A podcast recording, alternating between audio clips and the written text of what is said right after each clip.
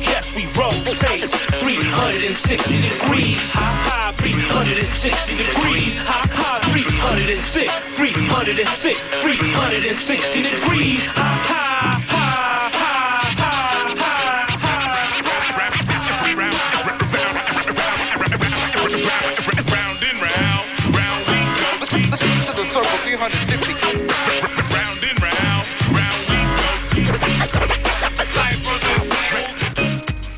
Good evening, everyone, and welcome to Full Circle here on here on KPFA, your cultural affairs radio magazine produced by members of the First Voice Apprenticeship Program. This show was written, produced, and engineered in Huichin, occupied Ohlone territory, aka the East Bay Area. On tonight's show, we will delve into the histories of the people of this planet under the tyranny of imperial and colonial powers. We will be reciting short stories from one of my favorite authors, Eduardo Galeano, one of Latin America's most distinguished writers. He is renowned for his three volume Memory of Fire, Open Veins of Latin America, Soccer and Sun and Shadow, The Book of Embraces, Walking Words, Upside Down, and Voices of Time. I've also selected music which I believe encapsulates the struggles and triumphs of the wretched peoples of the world. All that tonight on Full Circle. I'm your host, Aria Moshirian, Engelabi Hameche, which in my native tongue means revolutionary always. Stay with us.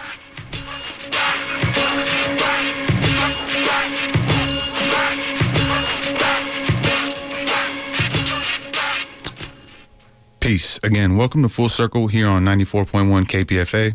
I'm your host this evening, Aria Moshirian. I would like to give thanks and respect to the ancestors and the shoulders of those who came before us that we stand on today. Tonight, we will be listening to short stories from the book Mirrors by Eduardo Galeano. Galeano was born in Montevideo in 1940. He lived in exile in Argentina and Spain for years before returning to Uruguay. His work has been translated into 28 languages. He is the recipient of many international prizes, including the first Lannan Prize for Cultural Freedom, the Casa de las Americas Prize, and the first Distinguished Citizen of the region by the countries of Mercosur. Unfortunately, the Uruguayan died in 2015 at the age of 74, but his work will live on forever. You will be hearing some familiar voices from the apprenticeship program and KPFA for these readings. The readings will be accompanied with a sound collage of beats. And being that these stories are relatively short, I tried to group them together to have some cohesiveness and content. You will hear the title followed by the selection. And tonight we will barely scratch the surface with these selections I made um, from this 365 page book. Um, but it's just a taste, okay? Um, you may find yourself hitting the floor to collect some of the priceless jewels from our past. And with that being said, let's head into our first set of short stories from the book Mirrors by Eduardo Galeano. You see, it's been going on since the beginning of time. Beginning of time. It's gonna continue straight ahead. Somebody up there turns out the lights on this small planet. A feast on foot. Adam and Eve were black. The human adventure in the world began in Africa. From there, our ancestors set out to conquer the planet. Many paths led them to many destinies, and the sun took care of handing out colors from the palette. Now the rainbow of the earth is more colorful than the rainbow of the sky. But we are all immigrants from Africa. Even the whitest of whites come from Africa.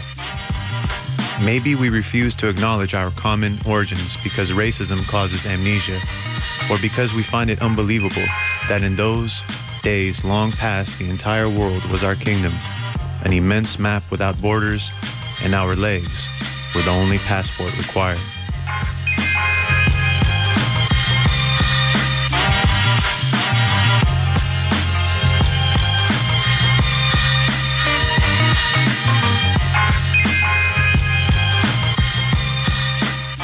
Religious origin of racism. Noah got drunk celebrating the ark's arrival at Mount Ararat. When he came to, he was incomplete. According to one of the many versions of the Bible, his son Ham had castrated him as he slept. In that version, God then cursed Ham and his sons and the sons of his sons, condemning them to slavery for centuries upon centuries. But none of the many versions of the Bible say Ham was black. Africa did not sell slaves when the Bible was written, and Ham's skin did not begin to darken until much later on, perhaps in the 11th or 12th century, after the Arabs launched the slave trade in the southern part of the desert. By the 16th or 17th centuries, once slavery had become the biggest business of Europe, Ham was utterly black the slave trade enjoyed divine sanction and eternal life from that point forward. Reason in the service of religion, religion in the service of oppression. Since the slaves were black, Ham must have been black, and his children also black, were born to be slaves because God is never wrong. And Ham and his sons, and the sons of his sons, would have kinky hair, bloodshot eyes, and swollen lips. They would go about nude, exposing their scandalous penises. They would have a taste for theft, would hate their owners, would never tell the truth, and they would dedicate the time they should be sleeping to nasty things.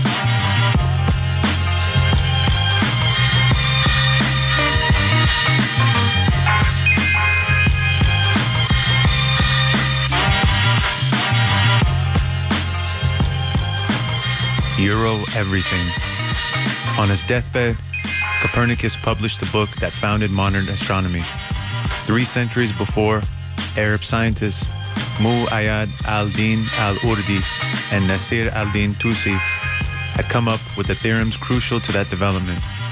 Copernicus used their theorems but did not cite the source.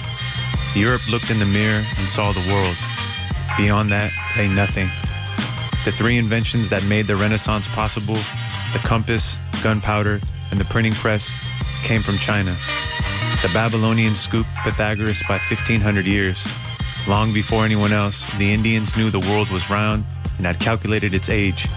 And better than anyone else, the Mayans knew the stars, eyes of the night, and the mysteries of time. Such details were not worthy of Europe's attention.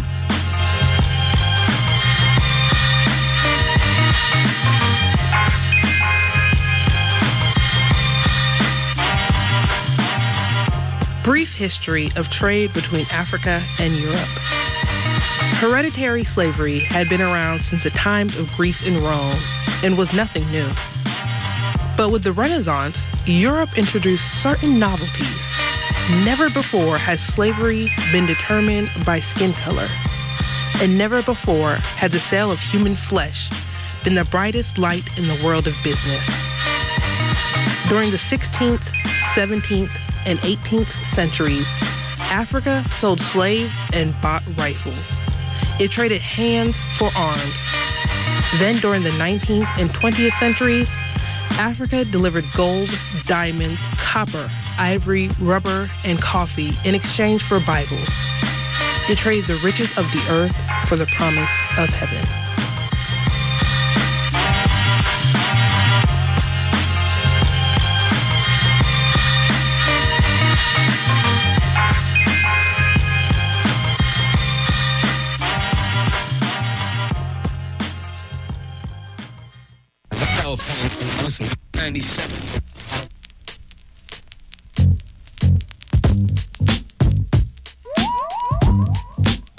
Art of War.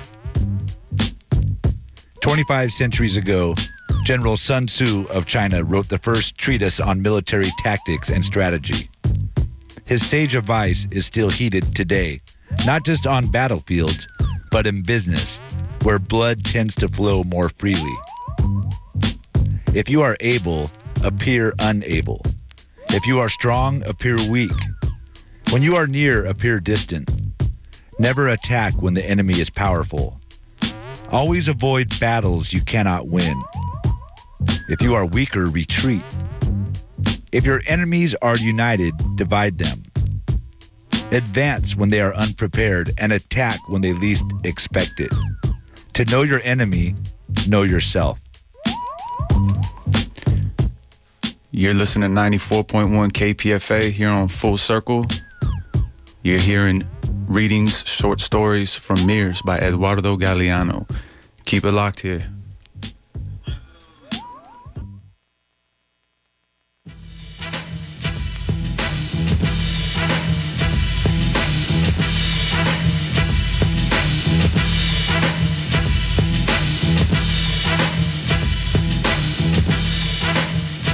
Columbus. Defying the fury of the winds and the hunger of ship-eating monsters, Admiral Christopher Columbus set sail. He did not discover America. The Polynesians had arrived a century previous, and the Vikings four centuries before that. And 300 centuries before them all came the oldest inhabitants of these lands, people whom Columbus called Indians, believing he had entered the Orient by the back door. Since he did not understand what they said, Columbus was convinced the natives did not know how to speak. Since they went about naked, were docile, and gave up everything in return for nothing, he believed they were not thinking beings. Although he died insisting his travels had taken him to Asia, Columbus did begin to harbor doubts on his second voyage. When his ships anchored off the Cuban coast in the middle of June 1494, the admiral dictated a statement affirming that he was in China. He left written evidence that his crew agreed. Anyone saying the contrary was to receive a hundred lashes, be fined 10,000 maravedis, and have his tongue cut out. At the bottom of the page, the few sailors who knew how to write signed their names.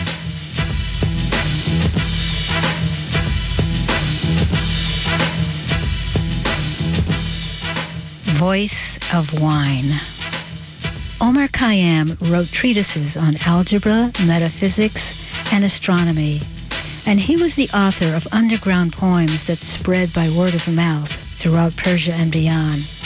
Those poems were hymns to wine, sinful elixir condemned by the powers of Islam. Heaven has not learned of my arrival, the poet said, and my departure will not in the least diminish its beauty and grandeur. The moon, which seeks me out tomorrow, will continue rising even if it no longer finds me. I will sleep underground with neither woman nor friend. For us ephemeral mortals, the only eternity is the moment, and drinking to the moment is better than weeping for it. Khayyam preferred the tavern to the mosque. He feared neither earthly powers nor celestial threats, and he felt pity for God, who could never get drunk. The word supreme is not written in the Koran, but on the lip of a wine glass. It is read not with the eyes, but with the mouth.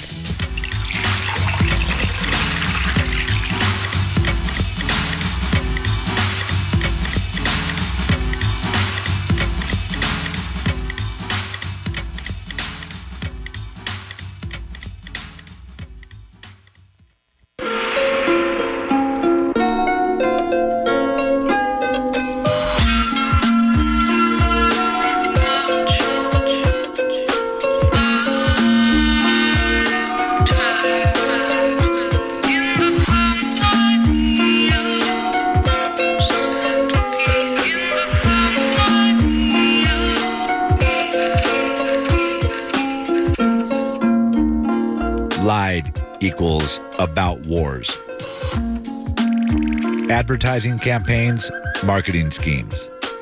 The target is public opinion. Wars are sold the same way cars are, by lying. In August 1964, President Lyndon Johnson accused the Vietnamese of attacking two warships in the Tonkin Gulf. Then the president invaded Vietnam, sending planes and troops. He was acclaimed by journalists and by politicians, and his popularity skyrocketed. The Democrats in power and the Republicans out of power became a single party united against communist aggression. After the war had slaughtered Vietnamese in vast numbers, most of them women and children, Johnson's Secretary of Defense, Robert McNamara, confessed that the Tonkin Gulf attack had never occurred. The dead did not revive. In March 2003, President George W. Bush accused Iraq of being on the verge of destroying the world with its weapons of mass destruction, the most lethal weapons ever devised. Then the president invaded Iraq, sending planes and troops. He was acclaimed by journalists and by politicians, and his popularity skyrocketed. The Republicans in power and the Democrats out of power became a single party united against terrorist aggression. After the war had slaughtered Iraqis in vast numbers, most of them women and children, Bush confessed that the weapons of mass destruction never existed. The most lethal weapons ever devised were his own speeches. In the following elections, he won a second term. In my childhood, my mother used to tell me that a lie has no feet. She was misinformed.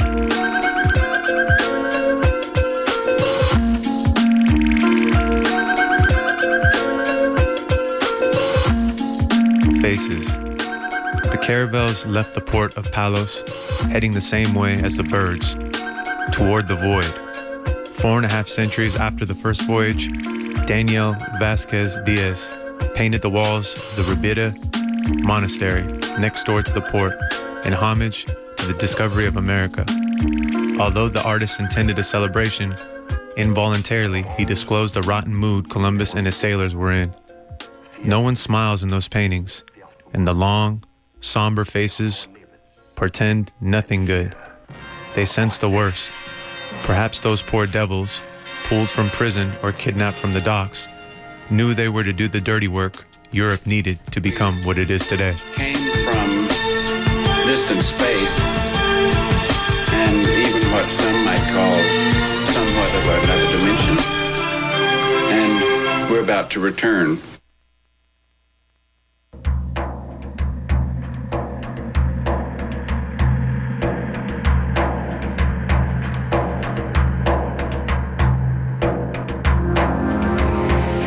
Muhammad's biographer.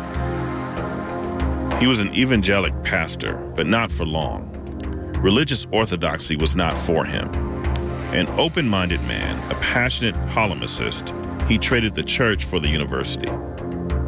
He studied at Princeton, taught in New York.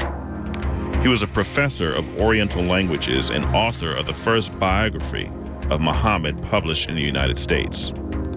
He wrote that Muhammad was an extraordinary man, a visionary blessed with irresistible magnetism, and also an impostor, charlatan, and purveyor of illusions. But he thought no better of Christianity, which he considered disastrous in the epoch when Islam was founded. That was his first book. Later on, he wrote others. In the field of Middle Eastern affairs, few academics could compare. He lived indoors surrounded by towers of strange books. When he wasn't writing, he read. He died in New York in 1859. His name was George Bush. All right. Yeah, you're listening to Full Circle here on 94.1 KPFA. I'm your host, Aria Moshirian. And uh, me uh, read y'all a little quote here from Danny Glover. Uh, the elegance of Galeano's words, they're just penetrating, so beautiful. It's the feast of words. So, with that being said, um, stay tuned. We got some more good stories here for you, great stories uh, from our histories. Um, but first, let's take a real short music break. Raise the rubies. Yo, let me bear with you for a minute, man. Sit down, sit down. Come here, come here. I just want to talk to you. I try to tell my baby girl, ain't no need to worry. It's the last days, ma. I know it's getting scary. Cause getting killed, murdered over little crumbs. We gotta step our game up to save our little sons. Can't be having our banks with insufficient funds. Mayor Bloomberg, tell me how we get these guns. Why so many mothers who burying their young and rent is getting higher? What is this coming from? They wanna turn the slums into a condo. Y'all up in my convo, checking my tonsils. Or cases, we get them, then we beat them like Congos on Pico Boulevard, eating at Roscoe's, building on the angels in the realms of the cosmos. Soon as I hit watch, I'ma hook up with Hydro. The hell if I know who y'all chicken gon' ride for. We pull up to your side door, spitting that 5 Cops hate us every time that they raid us. They got plans to erase us each time they face us. We get handcuffed and stuffed in America's prison. Inmates on the bus just to make us a living. God gave man law, man gave us religion. It's a struggle no matter you a Muslim or Christian, you a Buddhist or a Hindu, a Crip or Damu. Don't never ever bite from the hand thou lend you. Good evening, ladies and gentlemen. Welcome to flight 002 to Africa. Flight time will be 10 hours and 45 minutes. Cruising at an altitude of 40,000 feet. For your listening pleasure, there are 12 channels. So with your relaxation, enjoy some cool vibration.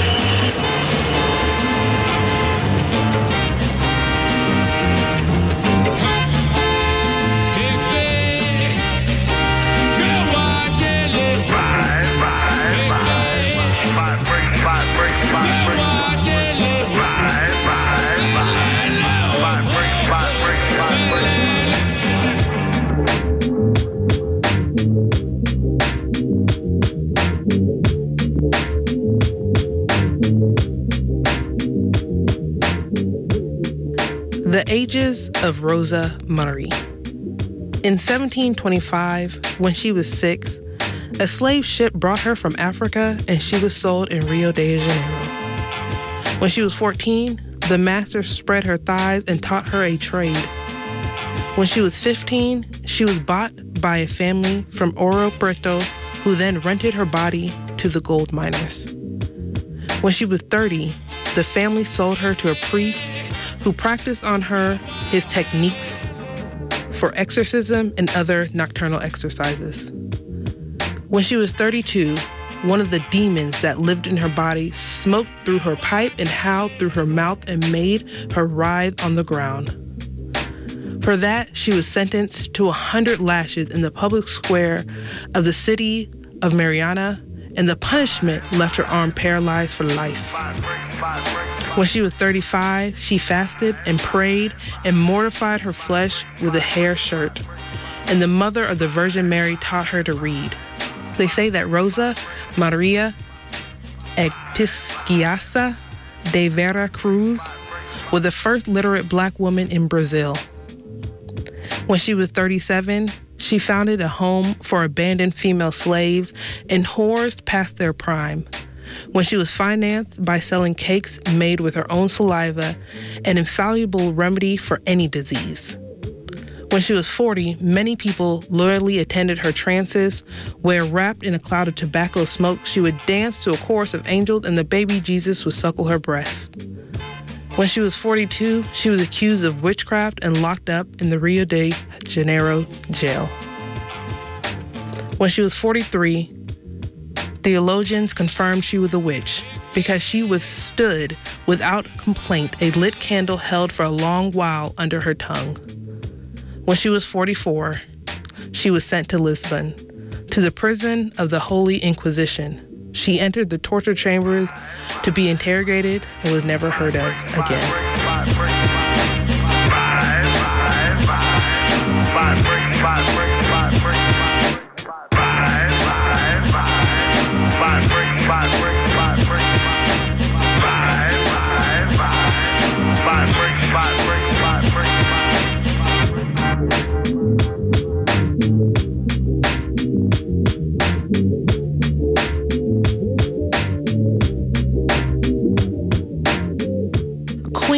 The Free. It happened in the first half of the 18th century. The International Division of Labor decides that Jamaica exists to sweeten Europe's table. The land produces sugar, sugar, and more sugar. In Jamaica, as in Brazil, diversity of diet is a privilege of those who escape. Although fertile land is hard to find high in the mountains, the Maroons figure out how to grow everything and even raise pigs and chickens. Hidden here, they see without being seen, they sting, and then they vanish. In these windward blue mountains, Nanny has her temple and her throne. She is queen of the free. Once a machine for birthing slaves, now she wears necklaces made of the teeth of English soldiers.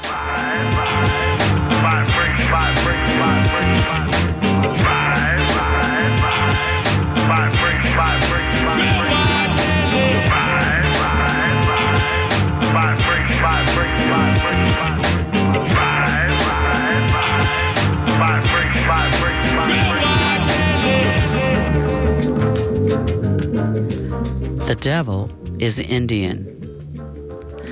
The conquistadors confirmed that Satan, expelled from Europe, had found refuge on the islands and coast of the Caribbean, kissed by his fiery mouth.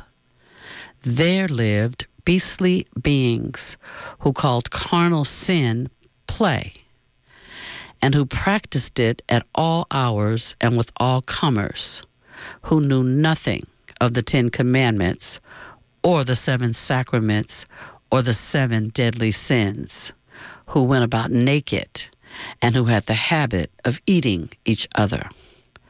The conquest of America was a long and thorny exorcism. The evil one was so deeply rooted in this land that when the Indians seemed to be devotedly kneeling before the Virgin, they were really praying to the serpent crushed beneath her foot. And when they kissed the cross, they were celebrating the encounter between the rain and the earth. The conquistadors fulfilled the mission of returning to God the gold, silver, and numerous other riches that the devil had usurped. Recovering the booty was no easy task. Now and again, however, they got a little help from above. When the Lord of Hell laid an ambush in a narrow canyon to keep the Spaniards from reaching the mountain of silver in Potosi, an archangel came down from the heights and gave him a tremendous thrashing. You're tuned in to 94.1 KPFA. You're listening here to Full Circle, and you're hearing short stories from the book Mirrors by Eduardo Galeano.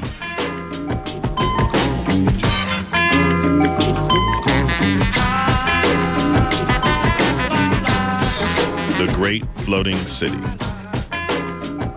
On the coast of Ceylon at the beginning of the 5th century, Admiral Zhang, commander of the Chinese fleet, etched in stone an homage to Allah, Shiva, and Buddha. And in three languages, he asked the threesome to bless his sailors. Zhang, a eunuch loyal to the empire that mutilated him, commanded the largest fleet ever to sail the seven seas. At the center lay the gigantic ships with their gardens of fruits and vegetables, and around them a forest of a thousand masts. The sails catch the wind like clouds in the sky. The ships travel to and fro between the ports of China and the coasts of Africa, passing by way of Java and India and Arabia. The mariners left China carrying porcelain, silk, jade, and they returned loaded with stories and magic plants and giraffes, elephants, and peacocks. They discovered languages, gods, customs. They learned the 10 uses of the coconut and the unforgettable flavor of the mango. They discovered horses painted in black and white stripes and long legged birds that ran like horses. They found incense and myrrh in Arabia, and in Turkey, rare stones like amber, which they called dragon's drool. In the southern islands, they were astonished by birds that talked like men, and by men who wore a rattle hanging between their legs to announce their sexual prowess.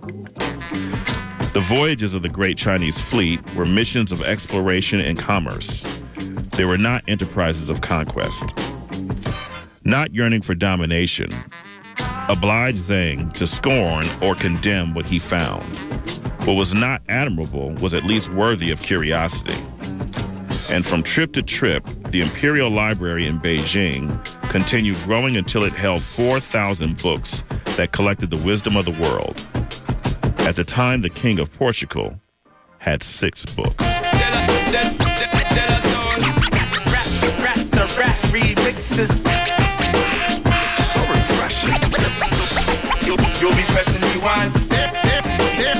God, you're killing it. Yo, I don't, I don't, I don't play native tongues on the mic. We craft gems. With them brothers from the Ville. Serving y'all threat.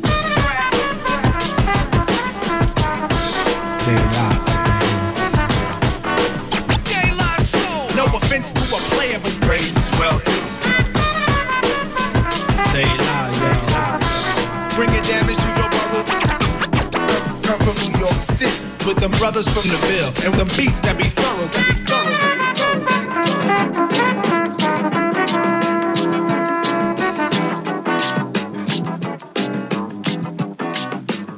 On the beat like this. They lie, y'all.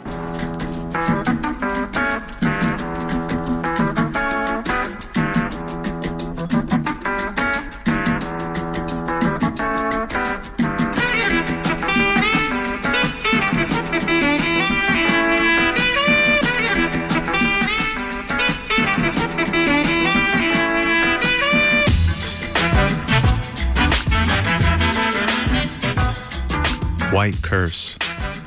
The black slaves of Haiti gave Napoleon Bonaparte's army a tremendous thrashing, and in 1804 the flag of the free fluttered over the ruins. But Haiti was a country ruined from the first. On the altars of French sugar plantations, lands and lives had been burned alive. And then the calamities of war exterminated a third of the population.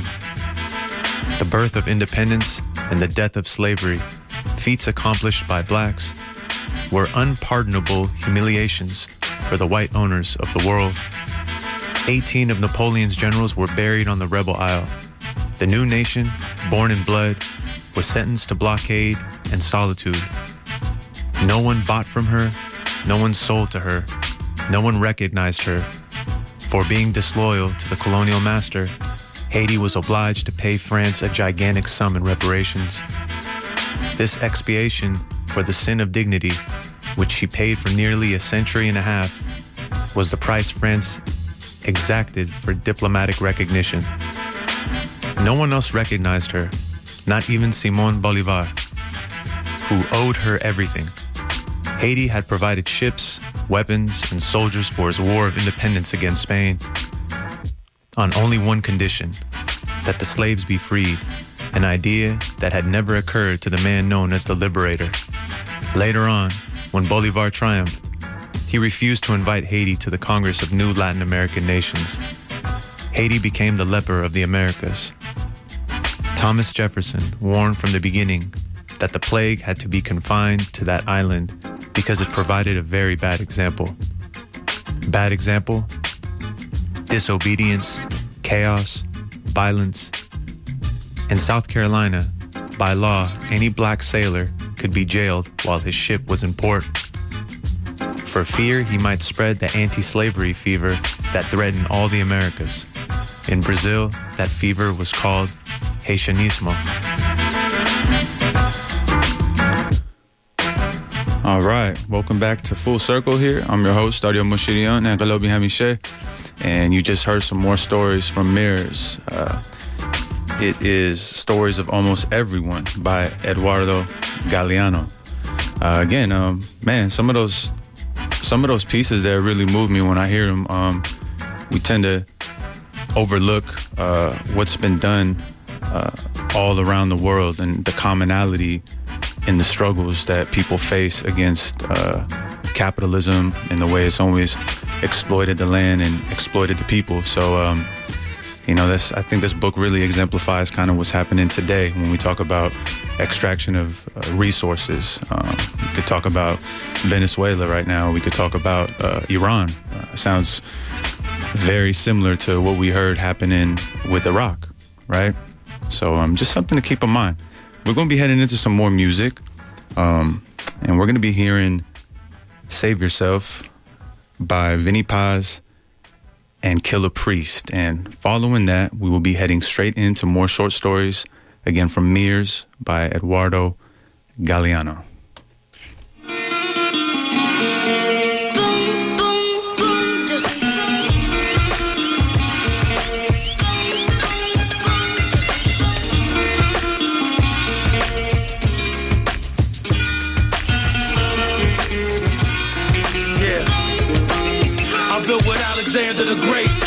The Persians they should stay gone.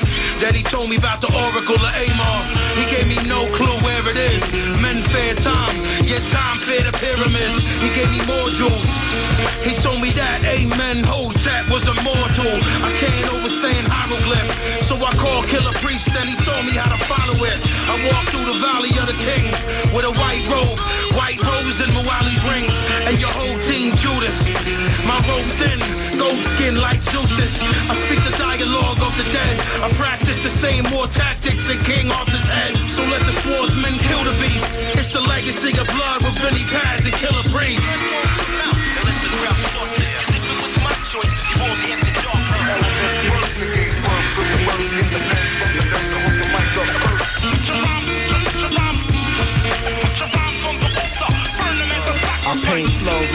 feathers from the wings of angels. Wear ink from saint's blood. You can do ain't thug. Stare in the face of a king's mug.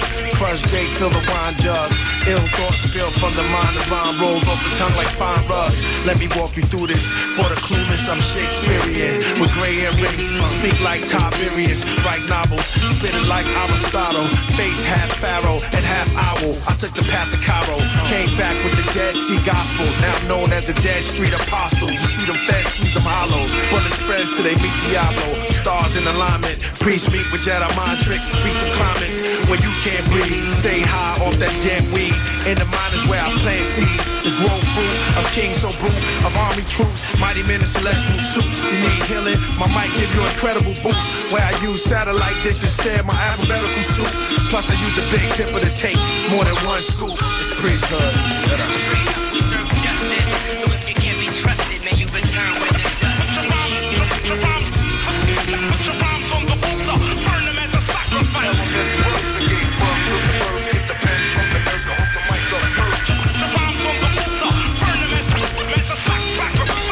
I studied element 115 with the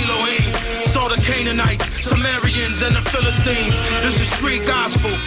If you don't believe in life on Mars, that means the beast got you. You don't wanna see me and Killah Priest hostile. You don't wanna see Desert Ease heat pop you. This is Mothman prophecy. Walk back to the stand of our rack and let the prophet breathe. We turned all the water into toxic seas and walk in war with armor that I copped in Greece. Then I shot the beast with a long arrow. Studied him Hotep to be a strong pharaoh. It's a war when the gods spit. It's a law when I split the icebergs in the Arctic. I don't care what the cause is, and I'ma ride for my fam no matter what the cost is.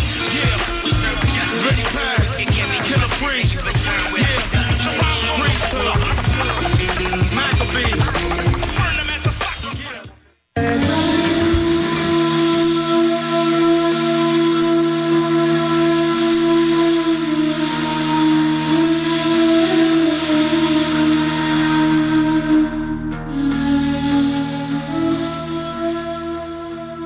Avicenna.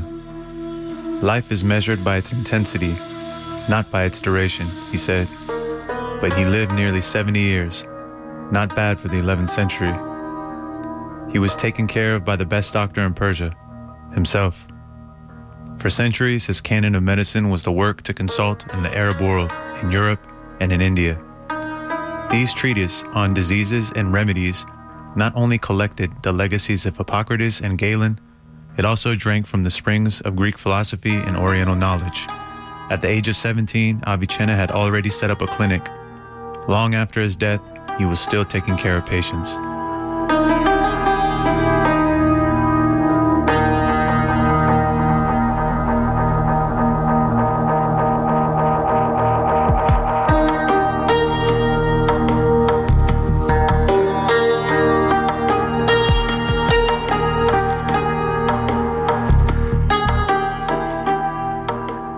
Lying wars. The war in Iraq grew out of the need to correct an error made by geography when she put the West oil under the East sand. But no war is honest enough to confess. I kill to steal. The devil's ish, as oil is called by its victims, has caused many wars and will certainly cause many more. In Sudan, for instance, a huge number of people lost their lives between the final years of the 20th century and the first years of the 21st in an oil war that disguised itself as an ethnic and religious conflict. derricks and drills, pipes and pipelines sprouted as if by magic in villages turned to ashes and in fields of ruined crops. In the Darfur region, where the butchery continues, the people, all Muslim, began to hate each other when they discovered there might be oil under their feet. The killing in the hills of Rwanda also claimed to be an ethnic and religious war, even though killers and killed were all Catholics. Hatred, a colonial legacy, stemmed from the time when Belgium decreed that those who raised cattle were Tutsis and those who grew crops were Hutus, and the Tutsi minority ought to be dominant the Hutu majority.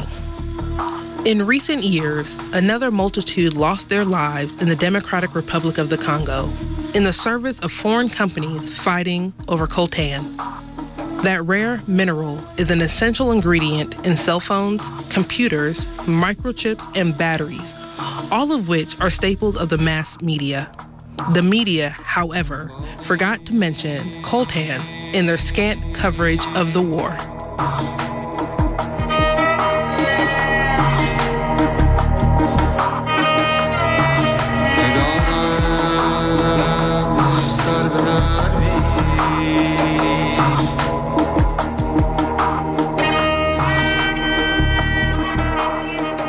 Baghdad. Scheherazade lived her thousand and one nights in a palace in Baghdad on the banks of the Tigris River. Her thousand and one stories were born in that land or had migrated there from Persia, Arabia, India, China, or Turkestan, just as the thousand and one marvels brought by merchant caravans from far off lands ended up in the city's market stalls. Baghdad was the center of the world. All roads, of words and of things, met in that city of plazas and fountains, baths and gardens. The most famous physicians, astronomers, and mathematicians also met in Baghdad at an academy of sciences known as the House of Wisdom. Among them was Muhammad al Khwarizmi, the inventor of algebra, which got its name from the first word of the title of one of his books, Algebra.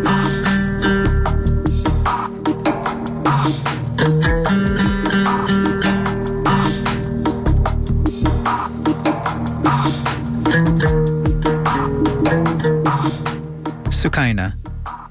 For women in some Muslim nations, the veil is a jail, a peripatetic prison that travels wherever they go. But Muhammad's women did not cover their faces, and the Quran never mentions the word veil, though it does recommend that women cover their hair with a shawl outside the home. Catholic nuns who do not follow the Quran cover their hair, and in many places in the world, non Muslim women wear shawls or wraps or kerchiefs on their heads.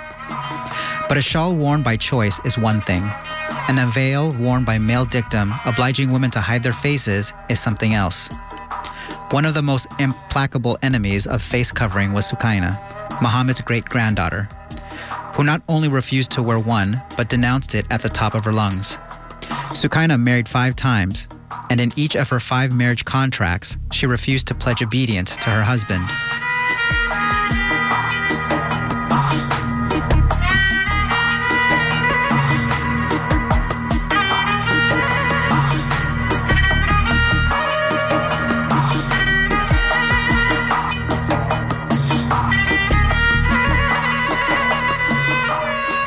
Egyptians.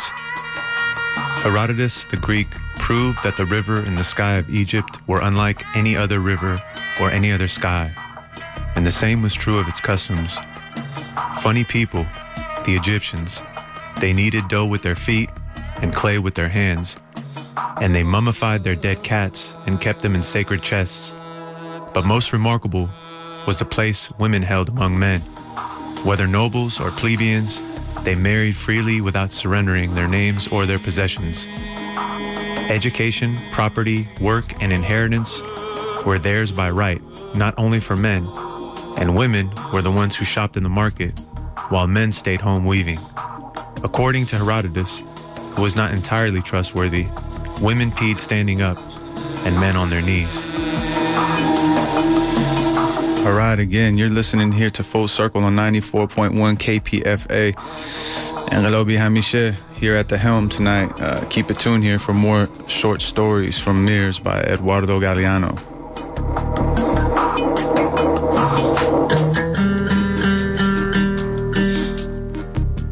Forbidden to feel. O feminine figure, how glorious you are. Hildegard of Bingen believed that blood that stains is the blood of war, not the blood of menstruation, and she openly invited all to celebrate the joy of being born a woman. In her writings on medicine and natural sciences, she dared to stand up for female pleasure in terms that were remarkable for her church and unique in the Europe of her day. Surprisingly sagacious for a Puritan abbess who lived in, and by strict habits, a virgin among virgins, Hildegard declared that the pleasure of love that smolders in the blood is more subtle and profound in a woman than in a man. In women, it is comparable to the sun and its sweetness, which delicately warms the earth and makes it fertile. A century before Hildegard, the celebrated Persian physician Avicenna included in his Canon of Medicine a more detailed description of the female orgasm. From the moment when the flesh around her eyes begins to redden, her breath quickens and she begins to stammer. Since pleasure was man's business, European translations of Avicenna's work omitted that page.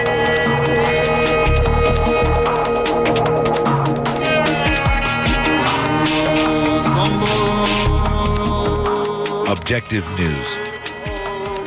In democratic countries, the overriding duty of the mass media is objectivity. Objectivity consists of conveying the points of view of both sides of a conflict. During the years of the Vietnam War, the mass media in the United States made the public aware of the stance of their government and that of the enemy.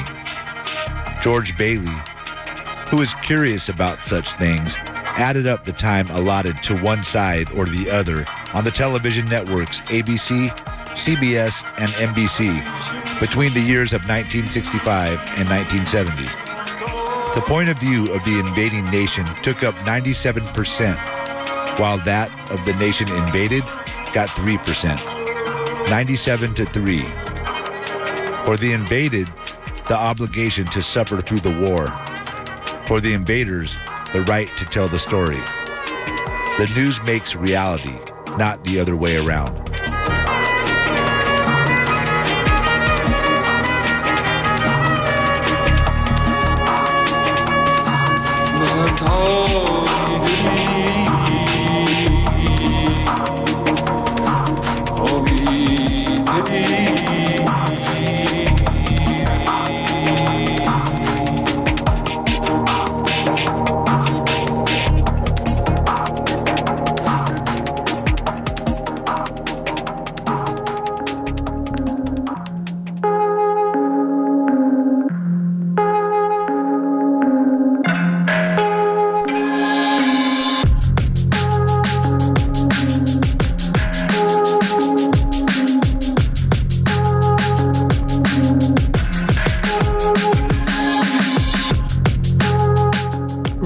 Of Tupac Amaru. Tupac Amaru, the last king of the Incas, fought the Spaniards for 40 years in the mountains of Peru. In 1572, when the executioner's axe severed his neck, Indian prophets announced that one day the head would rejoin the body. And it did. Two centuries later, Jose Gabriel Condorcanqui claimed the name waiting for him. Transformed into Tupac Amaru, he led the largest and longest indigenous rebellion in the entire history of the Americas. The Andes were on fire. From the summits to the sea, up rose the victims of forced labor in the mines, plantations, and workshops. The rebels threatened the colonial dinner plate with victory after victory as they advanced at an unstoppable pace, fording rivers, climbing mountains, crossing valleys, taking town after town. They were on the verge of conquering Cusco. The sacred city, the heart of power, lay before them. From the heights, they could see it, they could taste it. 18 centuries had passed since Spartacus had Rome within its grasp, and history repeated itself. Tupac Amaru decided not to attack. Indian troops led by a chief who had sold out, defended the besieged city, and Tupac did not kill Indians. Not that, never. He knew it was necessary, there was no other way, but while he vacillated from yes to no to who knows, days and nights passed, and Spanish soldiers, lots of them and well armored, were making their way from Lima. In vain, his wife, Micaela Bastidas, who commanded the rear guard, sent him messages. You have to bring these sorrows to an end. I have not the patience to put up with all of this. Many times I have told you not to waste time in those two towns. I have sent you plenty of warnings. If it is our ruin you want, just lie down and go to sleep. In 1781, the rebel leader entered Cusco. He entered in chains under a hail of stones and insults.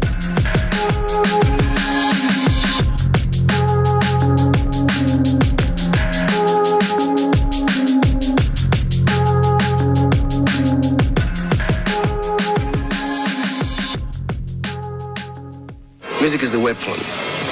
Music is the thing of the future. Music is the weapon of the future.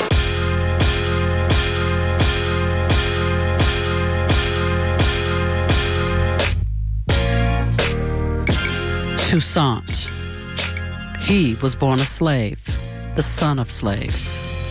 He was frail and homely. He spent his childhood chatting with horses and plants. In time, he became the master's coachman and doctor to his gardens. He had never killed a fly when the exigencies of war placed him where he now stands.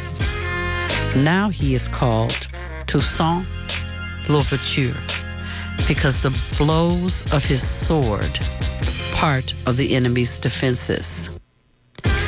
This self made general instructs his troops, illiterate slaves explaining the whys and hows of the revolution through stories he learned or made up as a child. It is 1803, and the French army is on its last legs. General Leclerc, Napoleon's brother in law, proposes. Let's talk. Toussaint agrees. They capture him, place him in chains, load him onto a ship, imprisoned in the coldest castle in France. From the cold, he dies. All right, welcome back to Full Circle here on 94.1 KPFA.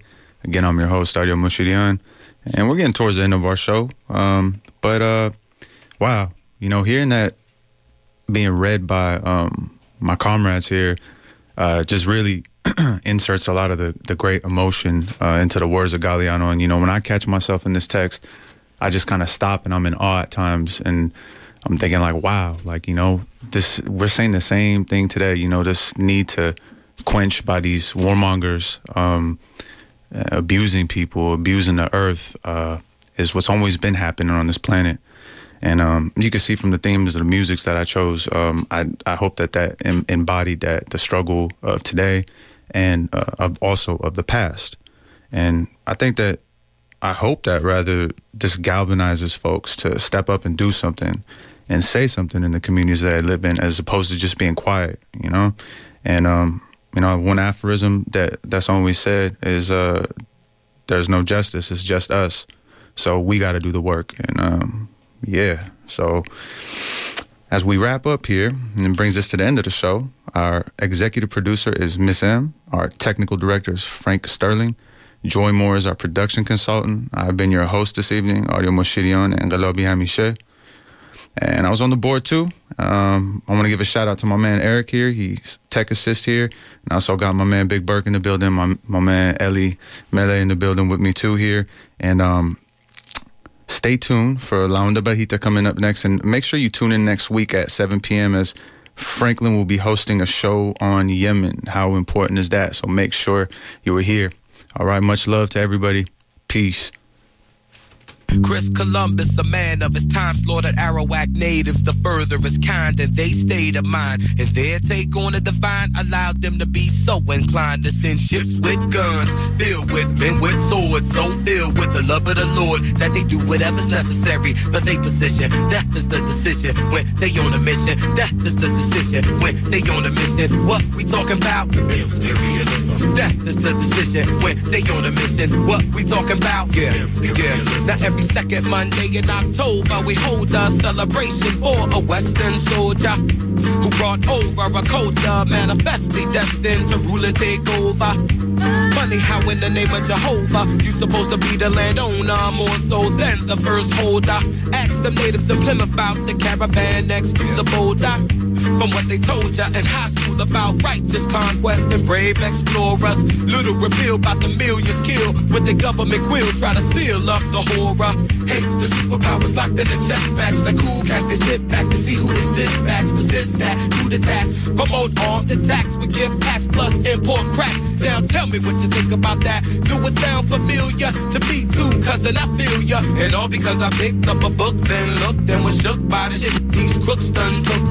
Chris Columbus, a man of his time, slaughtered Arawak natives, the furthest kind, and they stayed of mind. And their take on the divine allowed them to be so inclined to send ships with guns, filled with men with swords, so filled with the love of the Lord that they do whatever's necessary for their position. Death is the decision when they on a mission. Death is the decision when they on a mission. What we talking about? Imperialism. Death is the decision when they on a mission. What we talking about? Imperialism.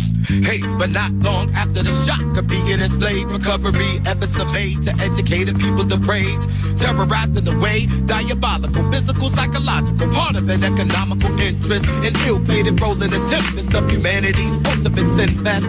The obliteration of braves and a savage middle passes to a civilized way, mixed and mingled by the gringos, giving new lingo plus Chris Gringo. Decimated families to sing those God for Santo Domingo, huh? And the sugar plantation jingle, songs of freedom, hear the drums, it's time to beat them, teach them about the blood shed for the love of who we are. Chris Columbus, a man of his time, slaughtered Arawak natives, the furthest kind, and they stayed of mind. And their take on the divine allowed them to be so inclined to send ships with guns, filled with men with swords, so filled with the love of the Lord that they do whatever's necessary for their position. Death is the decision when they on a mission. Death is the decision when they on a mission. What we talking about? Imperialism. Death is the decision when they on a mission. What we talking about? Imperialism. And that was Head Rock with Chris Columbus, y'all. Peace out. Stay tuned for La Onda Bajita.